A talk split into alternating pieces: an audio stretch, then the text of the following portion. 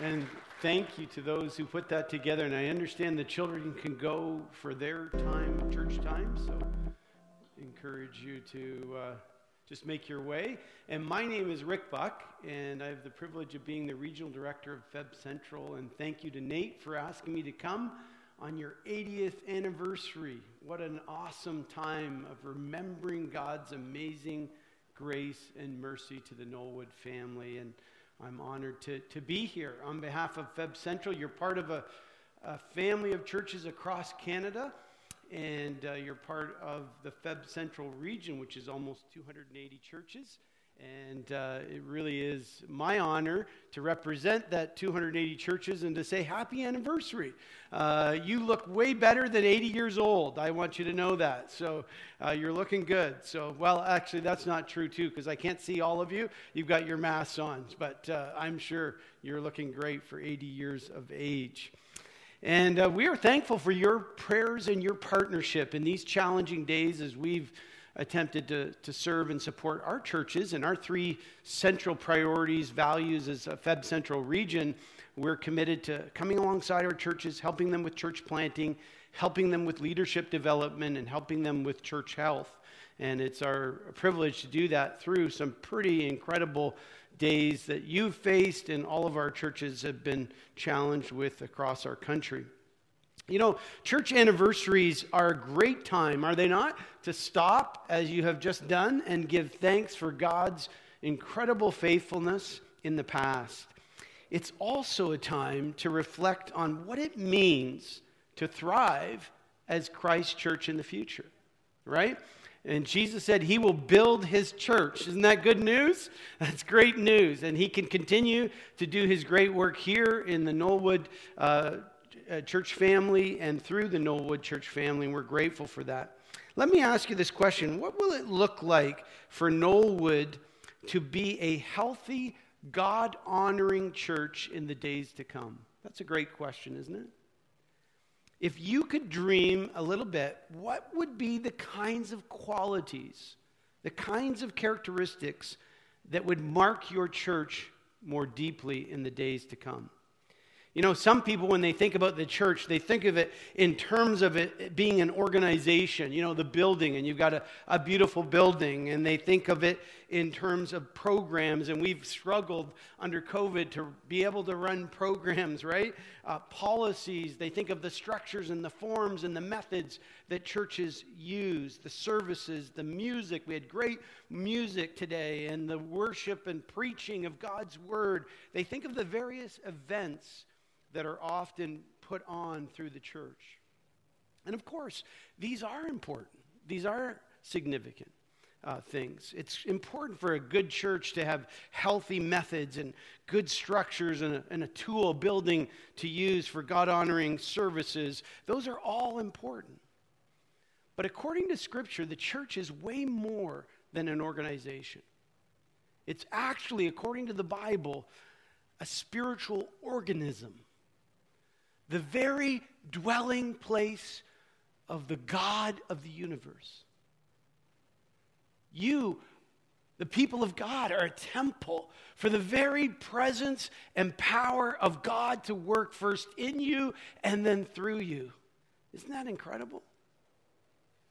The central mark of a truly God honoring church then is not simply the events we run or the structures or the buildings or any of that. It's not the organization. It's the sense of the presence and the power of the living Christ through the Spirit of God moving and working in our lives and through our lives. It is the Spirit working first in my life, then through me, to be a witness to our church, to our world, sorry, of the beauty and the treasure of who Jesus Christ is. As you know, the early church was not apathetic uh, or distracted about their mission. They had a very clear sense of focus on glorifying God by sharing the good news, the good news of Jesus Christ with their world.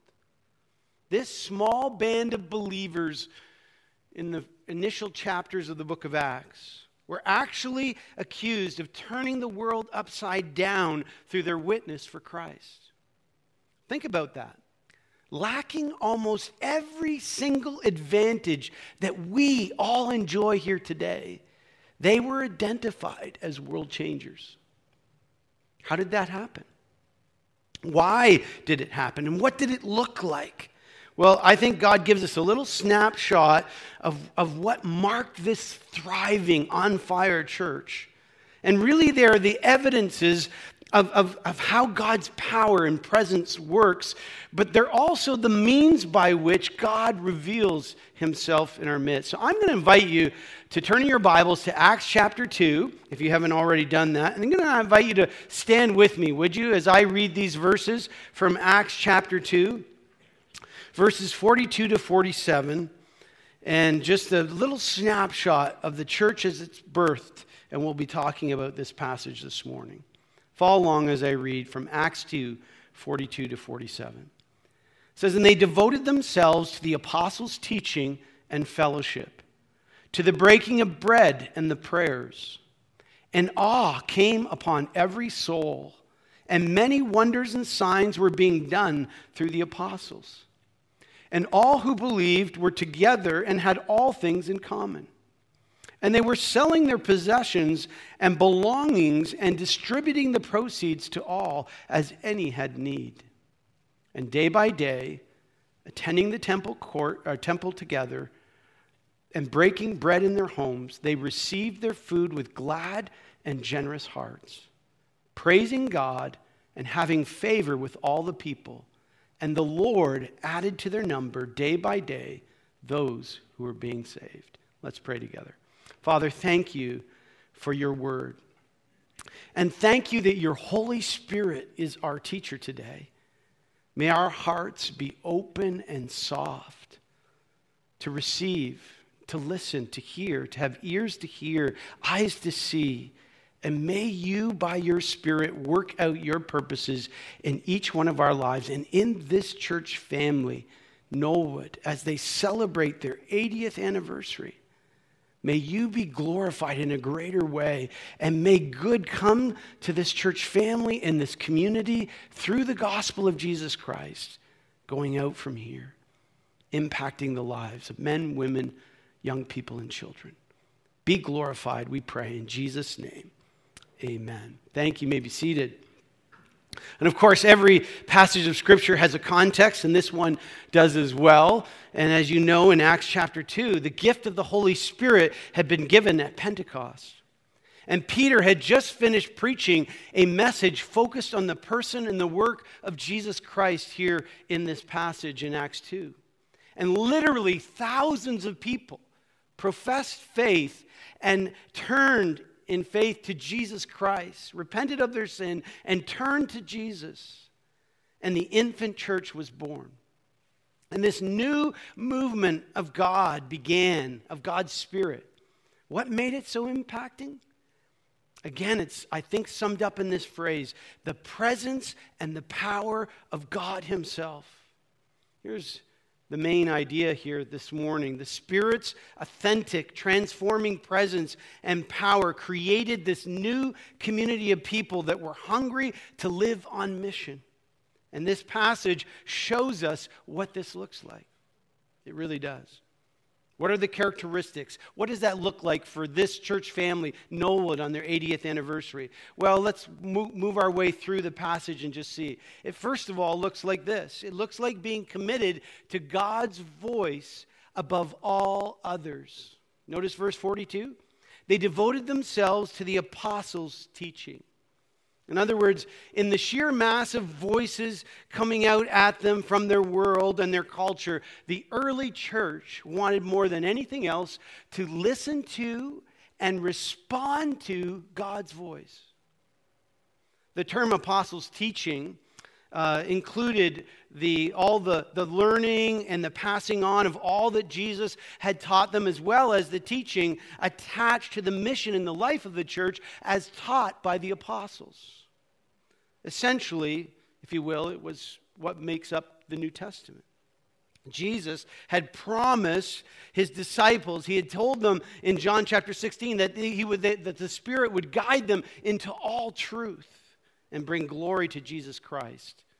And that happened, and we were given the gift of what we call today the New Testament. The verb here, translated devoted, has this idea of continual, single minded commitment to something, to a particular task. And so they were devoted, it says, to this teaching, to this word from God, this revelation from God. If you will, they, they came at God's voice with priority and with passion. It wasn't just checking a box. It wasn't about saying, well, I, I, have I've, I've read this chapter or these verses. No, it was about, God, we want to encounter you. We want to know you. We want to be changed by you, by your word. You remember Jesus said we humans can't live by bread alone, but by every word that comes from the mouth of God.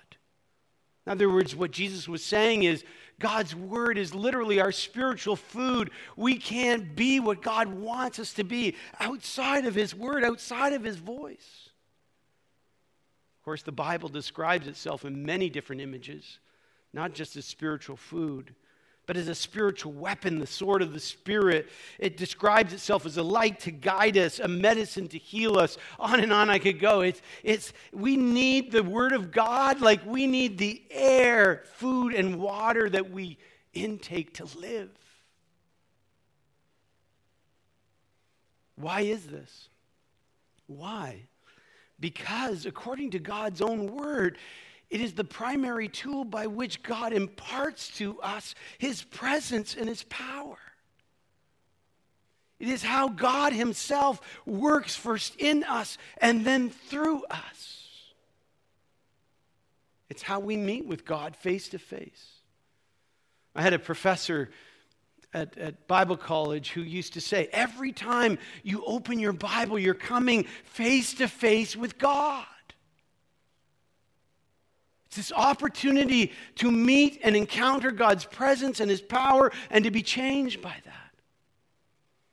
Howard Hendricks writes Shortly after I became a Christian, someone wrote in the flyleaf of my Bible these words This book will keep you from sin, or sin will keep you from this book. That was true then, and it's still true today, he says. Dusty Bibles always lead to dirty lives. That's a great image. In fact, he went on to say, in fact, you're either in the Word and the Word is conforming you to the image of Jesus Christ, or you are in the world and the world is squeezing you into its mold. What is, what's he saying? What's he talking about? Folks, you have voices that are coming at you all day long that are shaping your life. Whether you fully are conscious of it, know it, life, I often say, is caught, not simply taught. We are being shaped all day long on the radio voices, the TV, the media, your parents, your teachers, on and on we could go. There's these voices all coming at you. It's not a question of if you are being shaped by these voices, it's a question of which voices are doing the shaping. And God says that He wants His voice to be above all the other voices, the most important voice conforming you into the image of Jesus Christ. You know, most of us have more Bibles, right, than we know what to do with here in the West. But it's so easy to take God's word for granted and not to give ourselves to listening and encountering the God of the Word and, and, to really meet with God and with priority and passion to pursue listening to His voice and responding to His voice by His grace and strength. Robert Sumner tells a true story of a man in Kansas City who was severely injured in an explosion. This man had lost his eyesight as well as both of his hands in this explosion. He was just a, a new Christian, and one of his greatest disappointments was that he could no longer read his Bible. And he heard about a lady in England who read Braille with her lips. And so, hoping to do the same, he sent for some books of the Bible in Braille. But he soon discovered that the nerve endings in his lips had been so damaged by the explosion he could not read the Braille with his lips. And then one day, as he brought one of the Braille pages to his lips, his tongue happened to touch a few of the raised characters, and he could feel them. And like a flash, he thought, I can read the Bible using my tongue. And at the time that Sumner wrote this story, this man had read through the entire Bible four times with his tongue. Isn't that incredible? Isn't that an example of someone who wants to know God with priority and passion, not checking a box? God, I want to know you. I want to hear from you, and I want to be changed by you. On this anniversary Sunday, my prayer for you, Knollwood family, is that God would give you all this renewed passion and priority, both personally, individually, and together, to pursue this greater experience of the presence and the power of the living God through His Word. Through His Word. So it looks like wanting to hear the voice of God. It looks like being committed to God's voice above all others. But secondly, it looks like being committed to a Christ like love for one another. Notice what the text says they devoted themselves to the apostles' doctrine or teaching and to the fellowship. And then the, the rest of the text goes on to detail uh, what that fellowship, what that sense of community looked like. Under COVID, we've been frustrated by the fact that we couldn't meet, right? And it's so wonderful on your anniversary, you could come here together and meet. But you notice in this text, they didn't meet once a week, they met every day they were meeting. In the temple courts and in their homes, they were meeting constantly. That's how passionate they were about this fellowship, this obvious sense of oneness, care, sharing marked these early believers. They knew what it was to have genuine fellowship in Christ. They looked to the needs of others, not just their own needs. The text says they spent quality and quantity time with one another. They ate together in friendship. They even liquidated their assets in order to make sure everyone had their needs met. Now, some people have suggested that the early church here practiced a kind of Christian communism or common ownership. But that actually isn't accurate. If you look at verse 46, you'll notice they sold their possessions. There's a recognition in the text. They owned their private homes, they, they had private property. They actually liquidated their possessions. It's acknowledging their ownership of those things. This wasn't some kind of external pressure by the church to make a vow of poverty or to give everything to the church. That's not what this was. There was no law that was created by the church. Everybody come and bring all their possessions. Nothing like that. This was just an incredibly generous spirit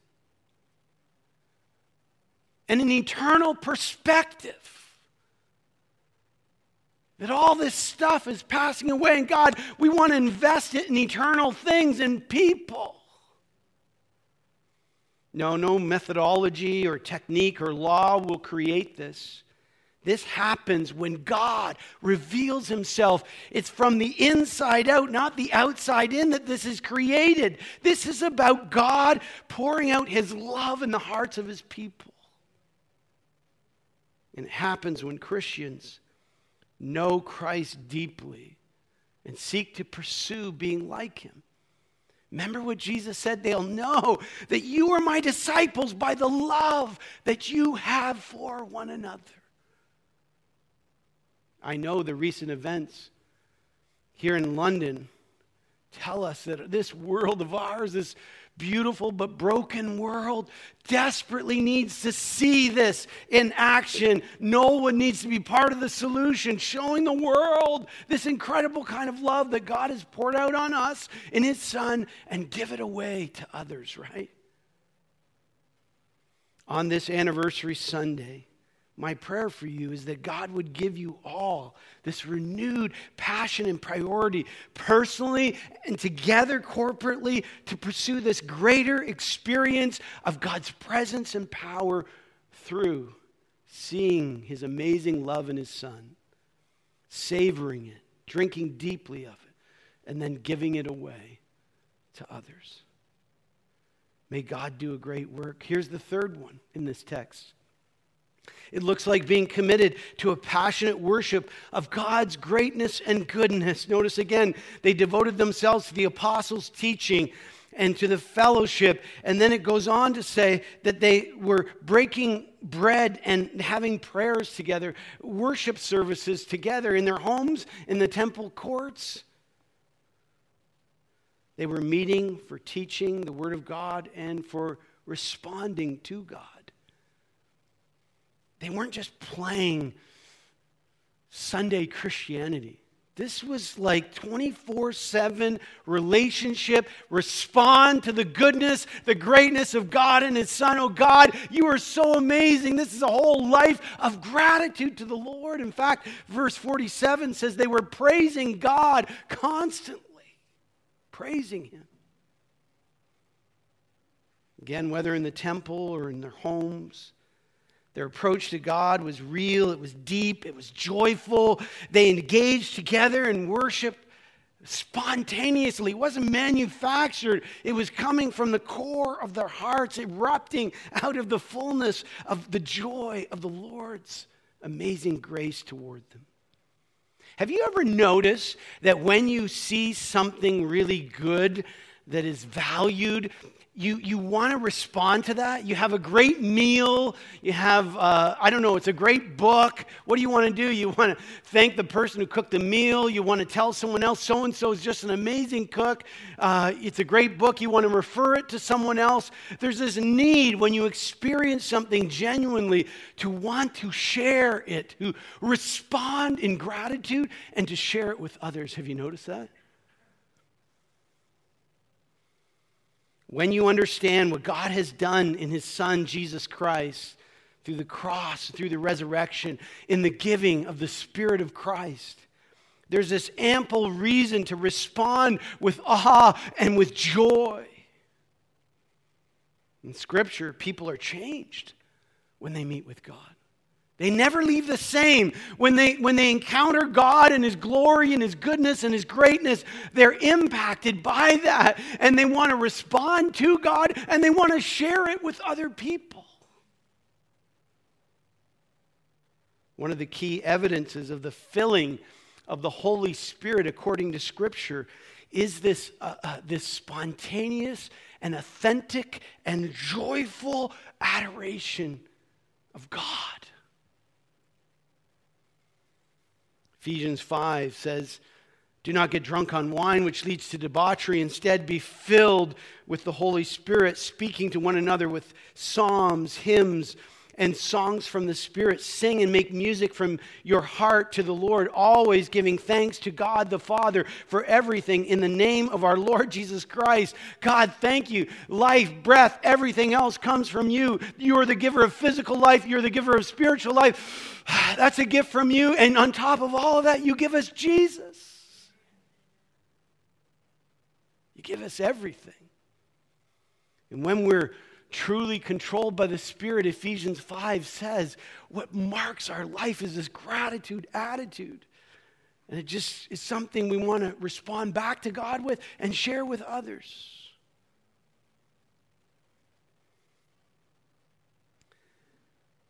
A number of years ago, there was a woman in Kansas City who walked into an ice cream shop, and while waiting, this is again a true story, supposedly she turned to find the actor Paul Newman. Now, some of you folks don't know who Paul Newman is, many of you do, but it'd be like uh, today's terms Brad Pitt, maybe, I don't know. Uh, they're standing behind her, this actor. Paul Newman. He was in town filming a movie at the time, and he smiled at her and said, Hello. And she took one look at his legendary blue eyes, and her knees almost buckled. She tried to speak, but not a sound came out of her mouth. She paid for her ice cream and then she quickly walked out of the store, somewhat embarrassed. And as she calmed down, she realized she didn't have her ice cream cone with her. So she was debating whether she would walk back into the store to get it when Paul Newman came and walked out of the store. And he said to her, You looking for your ice cream cone? Speechless again, she nodded. He said, You put it in your purse with your change. Isn't it funny how we react to famous people and all of that kind of thing, right? In this culture.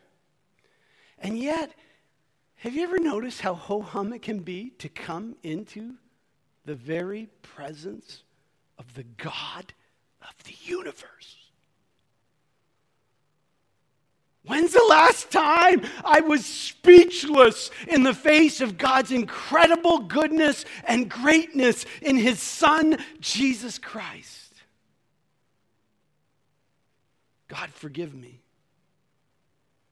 On this anniversary Sunday, my prayer for you is that God would give you this renewed passion and priority personally, again, corporately together to pursue this greater experience of God's presence, His power, responding to His goodness and greatness in His Son in worship. Grateful worship. And finally, the evidence of God's presence and power from this passage looks like being committed to reaching out to the world and witness. And you notice it at the very end of the text.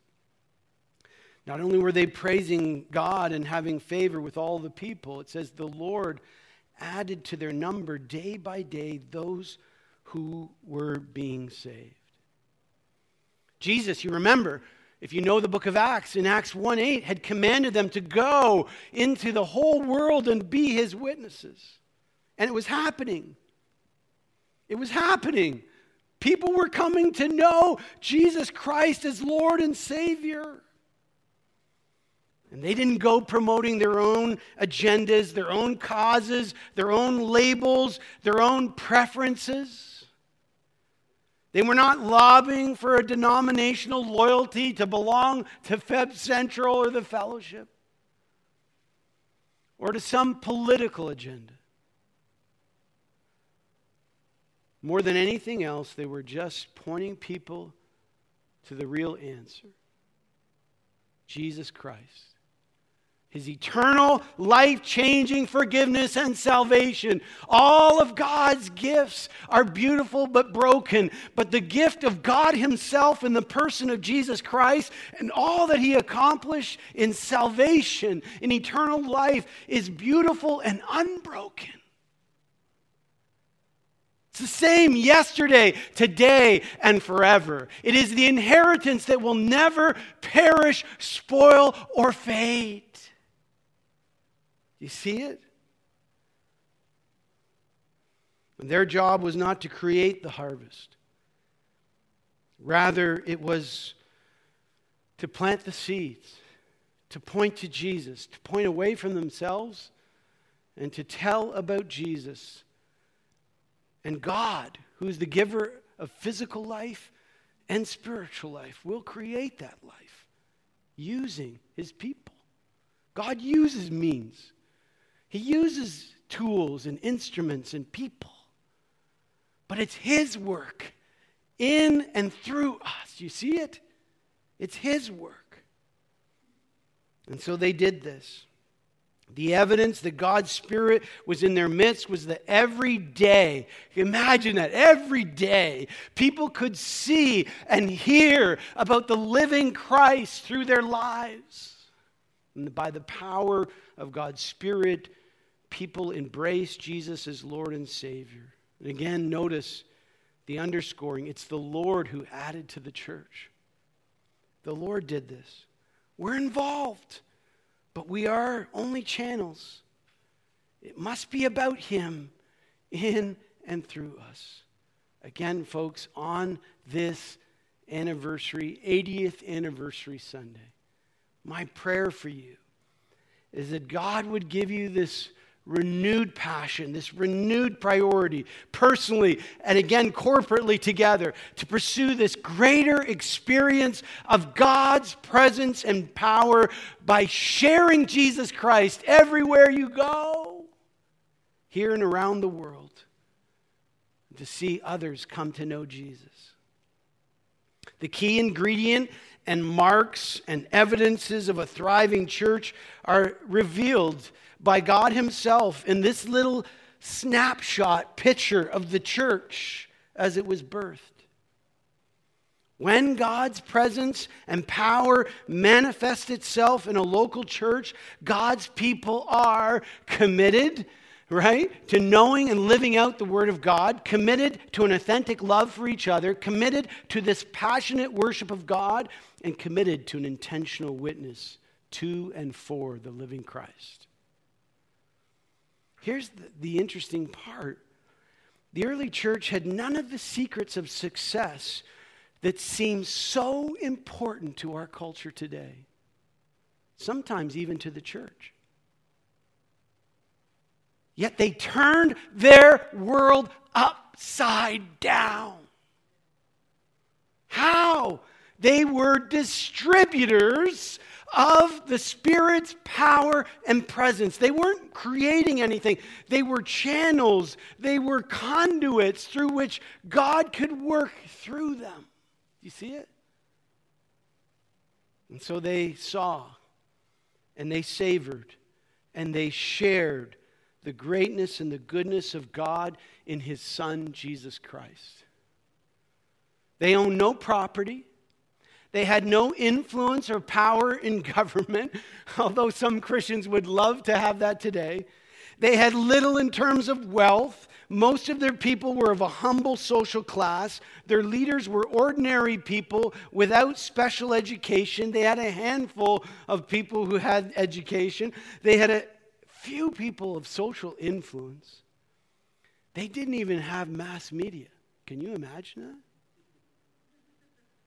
They didn't have Zoom or live streaming.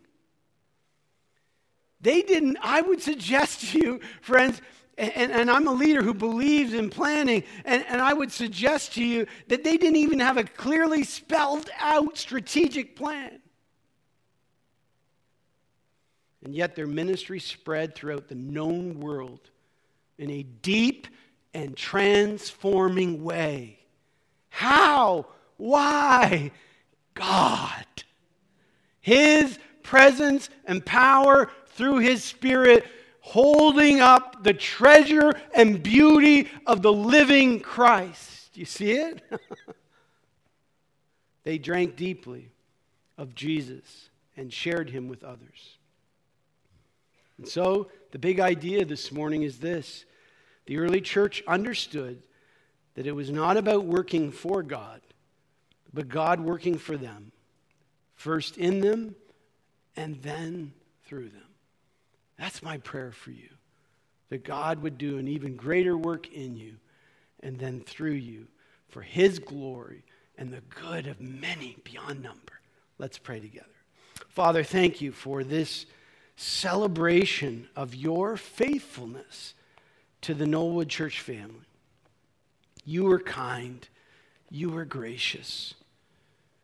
And in the face of our inadequacies, we acknowledge you are completely adequate. In your Son, through your Spirit, thank you for the promise that you will build your church. And not even the gates of hell will stand up against that. Lord, I pray that these folks here would have a renewed priority and passion to be channels and conduits through which you work first in them and then through them to grow your church for your glory and the good of others. Use them. Do a great work, we pray. In Jesus' name, amen.